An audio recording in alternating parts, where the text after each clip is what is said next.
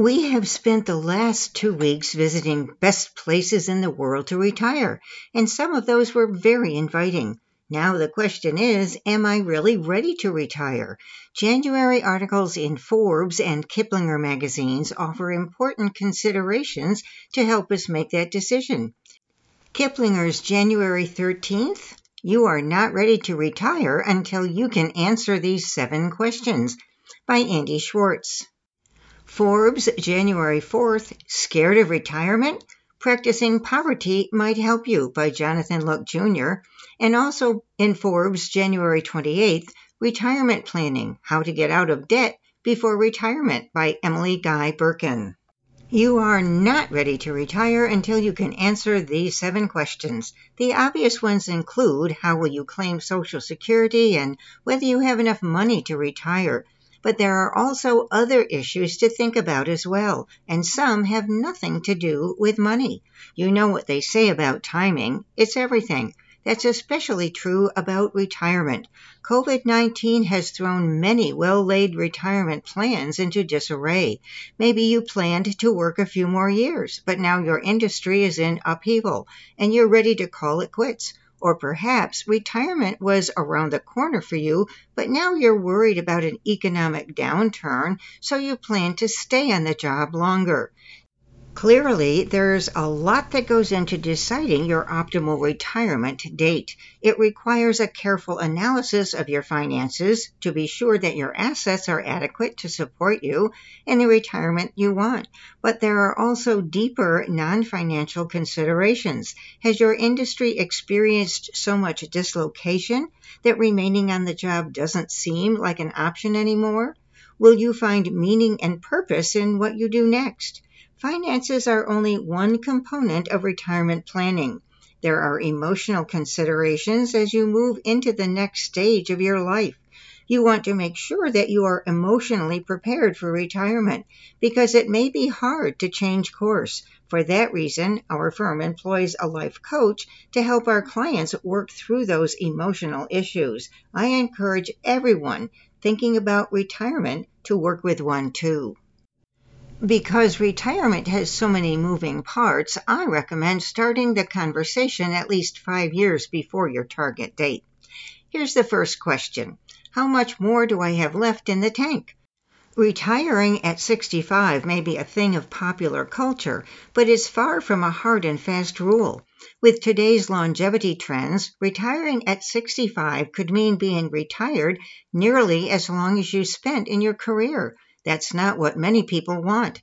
If you love your job, or even if you don't mind it, why retire? Just because the calendar says you're at retirement age doesn't mean that that's the right path for you. On the other hand, if you can't stand the thought of even one more day at work, maybe the solution isn't retirement, but a change to your work situation. Maybe you need a job or new responsibilities at your current job. On the other hand, you might consider reducing your hours so that you have more time for other more gratifying pursuits. Question two What will I do in retirement? For many people, their identity is wrapped up in what they do for a living. Without the structure of a workday, it's not uncommon to feel unmoored in retirement. I've found that to be especially true for clients who run their own businesses. Your retirement will be a lot more gratifying if you are retiring to something rather than retiring from something. Spend the year before your intended retirement mapping out your time in retirement, whether it's traveling, spending time with family, learning, volunteering, or consulting. And question three Do I have enough money to retire? As a financial advisor, this is the question I get most often as people are contemplating retirement. There are several questions wrapped up into this. On the one hand, people want to know if their assets will support an income stream that's sufficient to fund their lifestyle. On the other, they aren't sure how much income they will need in retirement. The reason is that they haven't figured out the answer to question number two. If you don't know how you will spend your time, it's hard to know how much money you will need. A retirement full of travel to far flung locales and golfing obviously costs much more than one of hiking and volunteering at your local school. However, you plan to spend your retirement, make sure you factor in a reasonable rate of inflation, around 3% per year, into your calculations. If you peg your initial retirement income at $10,000 a month, that won't be enough 10 years from now. Question four How will I pay for health care?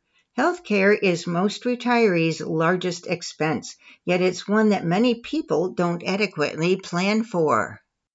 If you are retiring before age 65, you need to think about how you will pay for health insurance before Medicare kicks in. You will probably have the option to buy COBRA from your previous employer, but those policies can be pricey and only last for up to 18 months. What will you do for insurance until you are eligible for Medicare? You can purchase private health insurance on your own, but these plans are expensive. You might be able to find more affordable options through the Affordable Care Act healthcare exchange in your state.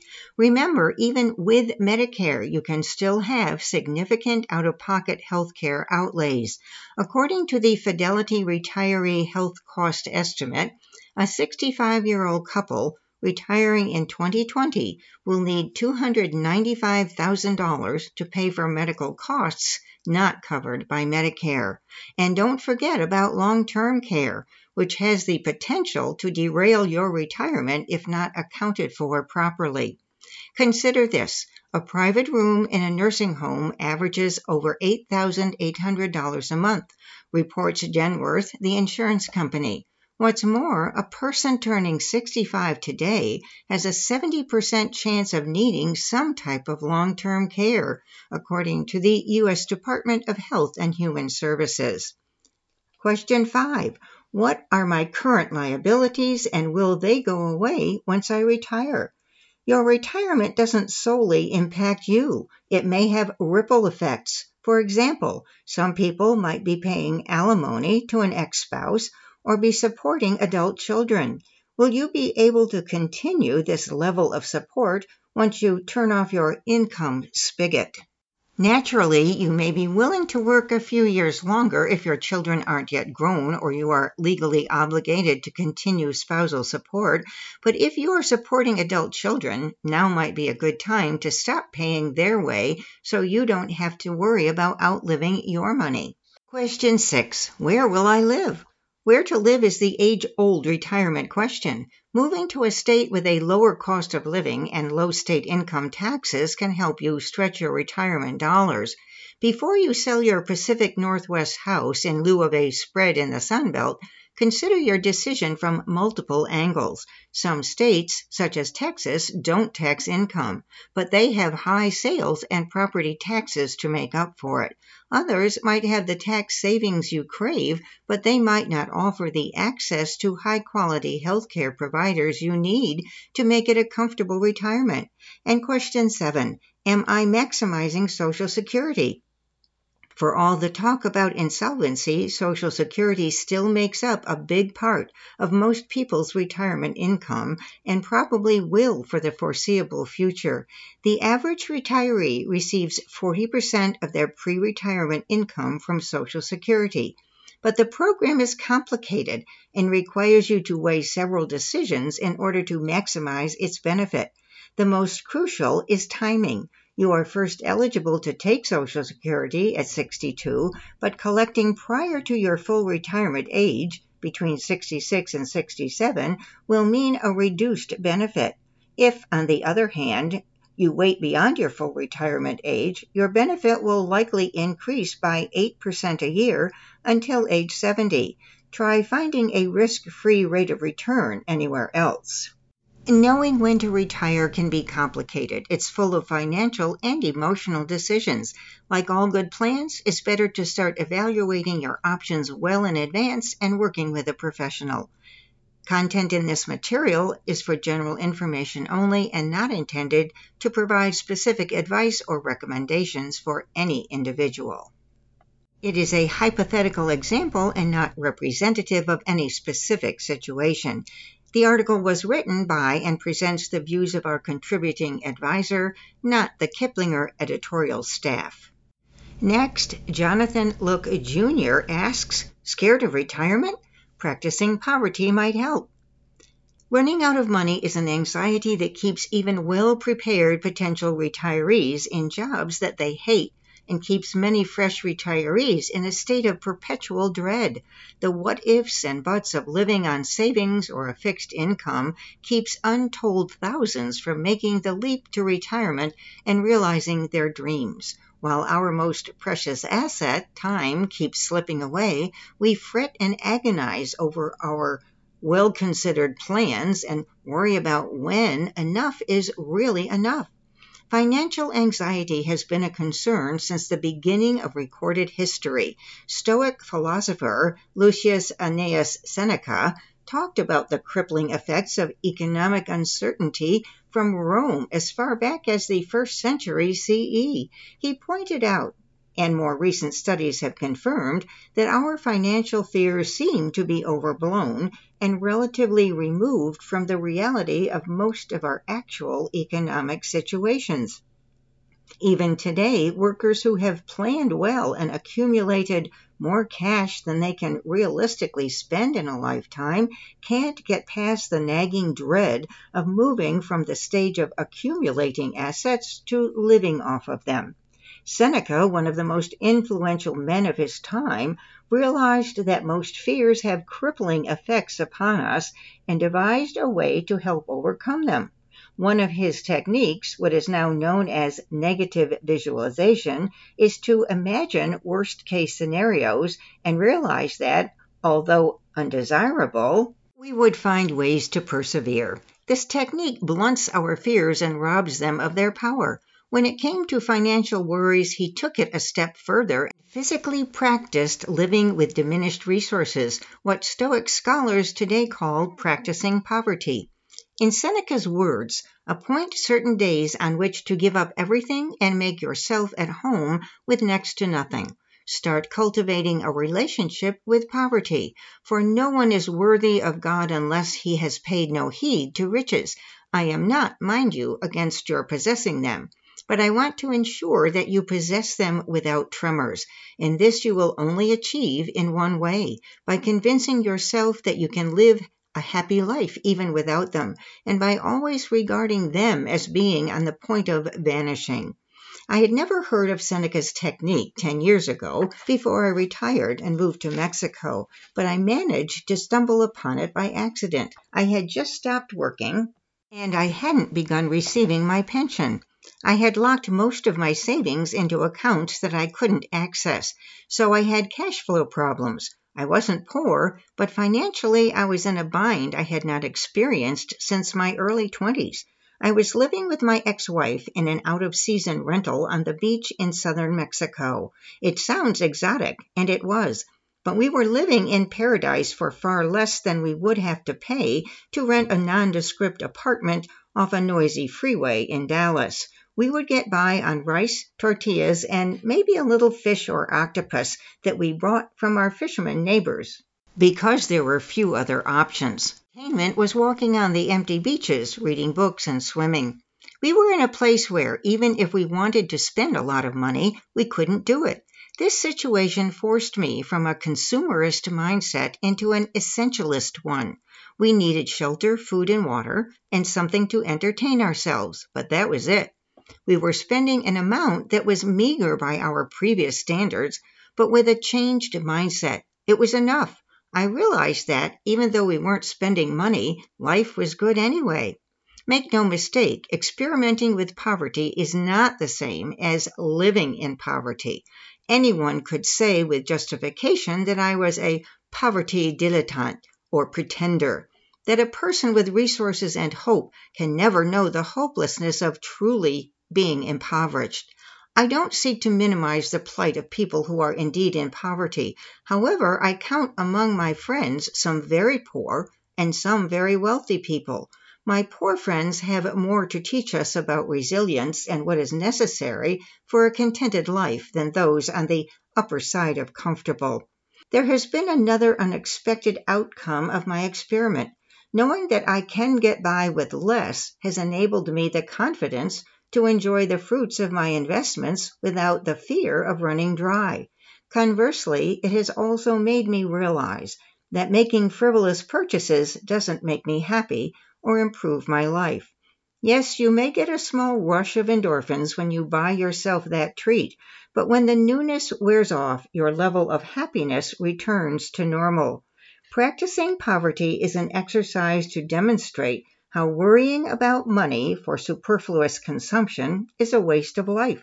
It is a way of showing yourself that what you fear may not be the thing you should be worried about. Practicing poverty helps me realize that no matter how bad things became, I could thrive on but a fraction of what I had become accustomed to by using my wits and newfound borderless life. That knowledge has made all of the difference. And finally, also from Forbes Retirement Planning How to Get Out of Debt Before Retirement. Retiring with debt is often considered a cardinal financial sin. Every dollar you owe reduces your income in retirement, after all. But on the other hand, blindly prioritizing debt reduction before retirement savings, particularly for low interest debt, could shortchange your nest egg. That's why people nearing retirement need to weigh the costs and benefits of paying off debts versus saving for retirement, said Brenton Harrison, a Nashville area financial advisor. If I wiped away all of your debt tomorrow, you would probably feel a huge sense of relief. But if you have zero dollars in the bank, you are still not ready to retire, he says. The challenge is calibrating your debt repayment to ensure it's doing the most for your retirement plan, said certified financial planner Brandon Renfro. First, pay down high interest rate debt and then move to a mix of debt repayment and investing when your debt interest rates are less than potential stock market returns. For most people, that means liquidating credit card debt and private student loans before moving on to balance retirement investing against paying off federal student loans, car loans, and your mortgage. Let's take a closer look at how you can manage those four main types of debt as you sketch out your retirement plan. Howard Dvorkin, CPA and chairman of Debt.com, has a dire warning about carrying credit card debt into retirement. Right now, credit card interest rates are hovering around 20%, Dvorkin says. That means you are paying a dollar for every five you borrowed. Paying interest rates this high would hamstring your finances at any stage of life, let alone when you are living on a fixed income in retirement. That means you need to prioritize paying down as much high interest debt as possible before you stop working, and then keep from accruing any new credit card debt. For most people, the first step is to simply stop using credit cards. Yes, it's possible to use credit responsibly and pay off new balances each month while also attacking your old debt. But be honest with yourself about your spending habits. If you can't pay for new spending out of pocket and also cover your existing minimum, you will never make progress on your existing balance. Once you have a plan to avoid future credit card debt, determine which of your cards has the highest interest rate. You will want to keep making at least the minimum payment on all of your cards, of course. But by targeting extra payments toward your most expensive, that is, high interest credit card debt, you will save more money in the long run. Once that's covered, turn your focus to your next highest interest card. Eliminating your credit card debt prior to retirement is your most important job. As Dvorkin puts it, credit cards and retirement don't mix, or they do mix, like gasoline in an open flame. Next, eliminate student loans. Student loans might seem like a concern for people who are far from being in the trenches with retirement planning, but education debt is increasingly a problem for those nearing retirement. In 2017, the Consumer Financial Protection Bureau, CFPB, found that consumers age 60 and older are the fastest growing age segment of the student loan market, with approximately 2 and 8 tenths million adults over age 60 carrying student loan debt at an average balance of $23,500. Many older student loan holders are not the primary borrowers. They're cosigners on loans for their children or grandchildren. And in many cases, these older borrowers don't fully understand the financial liability they were signing up for should the primary signer default on payments, according to the CFPB. They often have trouble accessing information about the loans for which they are responsible because the primary borrower has the account information, said the CFPB. Staying on top of student loan repayments is particularly dire for retirees. Defaulting on federal student loan debt, for example, could mean having Social Security benefits garnished by up to 15% per benefit check until the debt is repaid.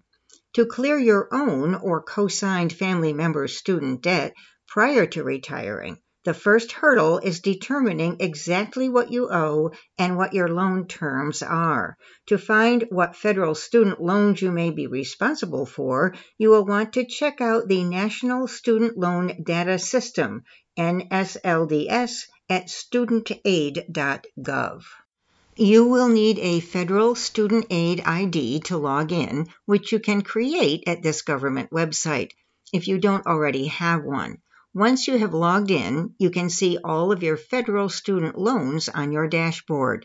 Private student loans may be more difficult to find, especially because these loans may sometimes be sold to another private loan servicer. If you are unable to identify who holds your student loan, you can find that information on your credit report, which shows all of your current debts, including any student loans that you carry. And now some strategies for paying off student loans. Once you know your student loan balance and terms, start planning the debt payoff. Calculating how much you can afford to send to your lender above the minimum payment can help you speed up the process. The goal is to retire without student debt. But what if you can't comfortably pay off student debt and save for retirement? If you have federal loans, you have a few options you may be able to alter your repayment plan or put your loans on deferment or forbearance. These repayment options may give you some breathing room for reaching your debt payoff goal, as well as allow you to prioritize saving for retirement for a period of time.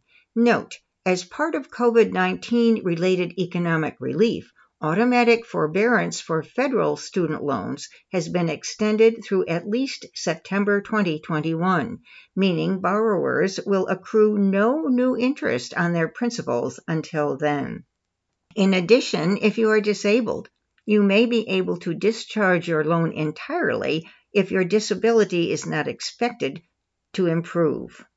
Finally, some lenders allow for a cosigner to be released after the primary borrower makes a certain number of on time payments. Private student loan relief may prove trickier as there are no standard relief options. Check with your lender to see if you can negotiate repayment options. Regardless of your student loan provider, though, Remember one thing for optimal returns, you'll probably want to prioritize saving for retirement alongside paying off student loans, provided you can make at least minimum payments. For most people, then, it may make the most financial sense to prioritize saving for retirement over all but higher interest private student loans. Get rid of car loans. Some people aren't too worried about outstanding car loans in retirement. Car loans have relatively low interest rates and, unlike many loans, generally use simple compounding, meaning they cost less over time than other debts. That said, unnecessary car loans could be dangerous because they have the tendency to creep up, said Renfro. Not only is it possible to go underwater with an auto loan, but they can let you purchase more car than you need. There are several easy fixes to take care of your car loan before retirement. First, determine if you need to remain a two car household after retirement. Since many retirees drive less than they did while working, you may be able to sell one car, thereby getting rid of at least one loan. Use the savings on car insurance and upkeep, as well as any sales proceeds, to pay off your remaining vehicle's loan. If you're tied to the number of cars you currently have, you might consider trading in at least one for a less expensive model that you could own outright. If you intend to keep your current cars and loans, work to pay off the loans and keep the cars for several years after owning them outright. Regardless of what method you choose to pay off your car, start setting aside that amount of your monthly loan payment once you're in the black. And now pay off mortgage retirement? Well, Paying off your mortgage before you retire could be more of an emotional move than a strategic decision. Mortgage rates tend to be low, and most people heading into retirement can expect to get more value by investing than speeding up their mortgage payoff. An early mortgage payoff can also have tax implications. Mortgage loans offer homeowners the potential to deduct the interest they pay on their loan and their property taxes as well, said Harrison. Renfro emphasizes the importance of feeling good about your decision. If paying off a mortgage relaxes you to the point of improving your quality of life, then you should give proper weight to your decision. Consider these options. Perhaps the most obvious is sending extra payments to your lender. You could also downsize by selling your house and using the proceeds to purchase a less expensive home in full. If you want to stay in your current home, you may be able to save by refinancing your mortgage to have a shorter loan term. And if you choose to wait until retirement to pay off your mortgage, make sure that you have budgeted for mortgage payments in your retirement savings until you have paid the house off in full. Is it ever okay to retire with debt?